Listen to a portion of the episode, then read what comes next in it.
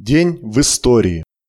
29 августа 1917 года в газете «Пролетарий» номер 3 опубликовано письмо Ленина с резкой критикой оппортунистического выступления Каменева во Всероссийском Центральном Исполнительном Комитете Советов по поводу Стокгольмской конференции. В этот день 1918 года – день основания Коммунистической партии Финляндии.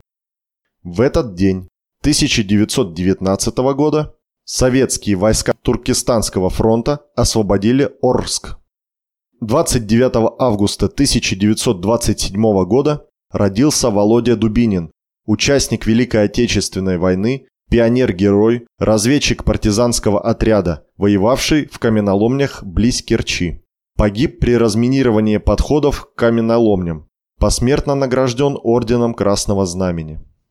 Постановлением СНК СССР о высшем заочном обучении от 29 августа 1938 года были определены номенклатура специальностей для системы заочного образования и сеть заочных вузов. Заочное обучение – это одна из форм получения образования и повышения квалификации специалистов. Это вид учебы, сочетающий в себе черты самообучения и очной учебы. Подобная форма получения образования – универсальная возможность для людей разных возрастных групп и профессий реализоваться в интересующей сфере деятельности.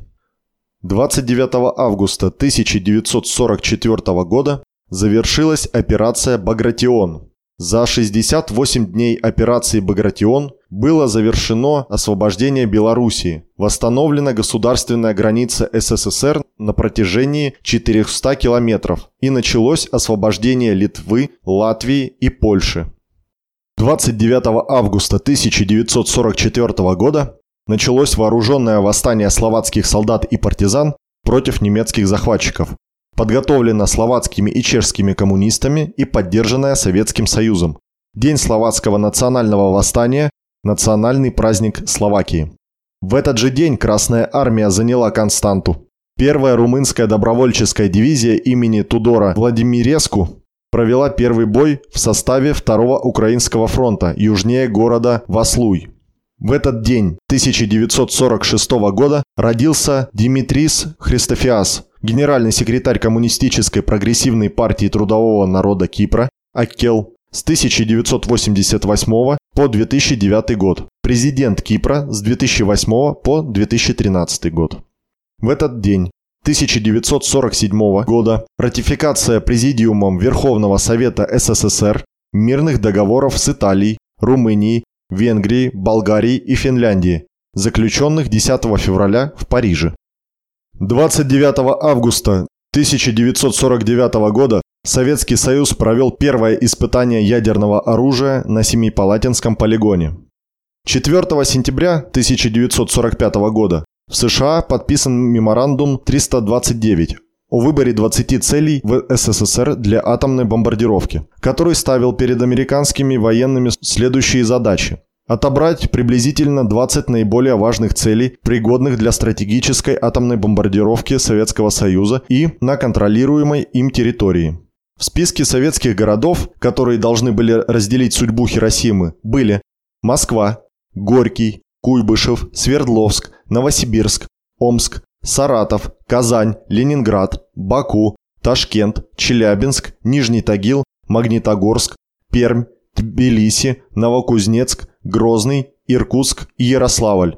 В то время в них проживало 13 миллионов человек. Планировалось также уничтожение транспортной магистрали. Если к августу 1945 года американцы располагали всего лишь двумя атомными бомбами, использованными против Японии, то уже к концу этого года в их арсенале находилось почти 200 таких бомб. Дальше процесс развивался и дополнялся. К середине 1948 года был составлен план «Череотер», согласно которому в первые 30 дней планировалось сбросить 133 атомные бомбы на 70 советских городов, в том числе 8 бомб на Москву и 7 на Ленинград. На втором этапе, который должен был продлиться еще два года, предлагалось сбросить на СССР еще 200 атомных и 250 тысяч тонн обычных бомб. Не успел год закончиться, как по американским штабам был разослан новый план, Флитвуд. Противостояние двух сверхдержав нарастало. Оперативный план САК ЕВП-149, представленный комитету начальников штабов главнокомандующим американскими ВВС 31 декабря 1948 года, исходил уже из того, что война с Советским Союзом начнется до 1 апреля 1949 года.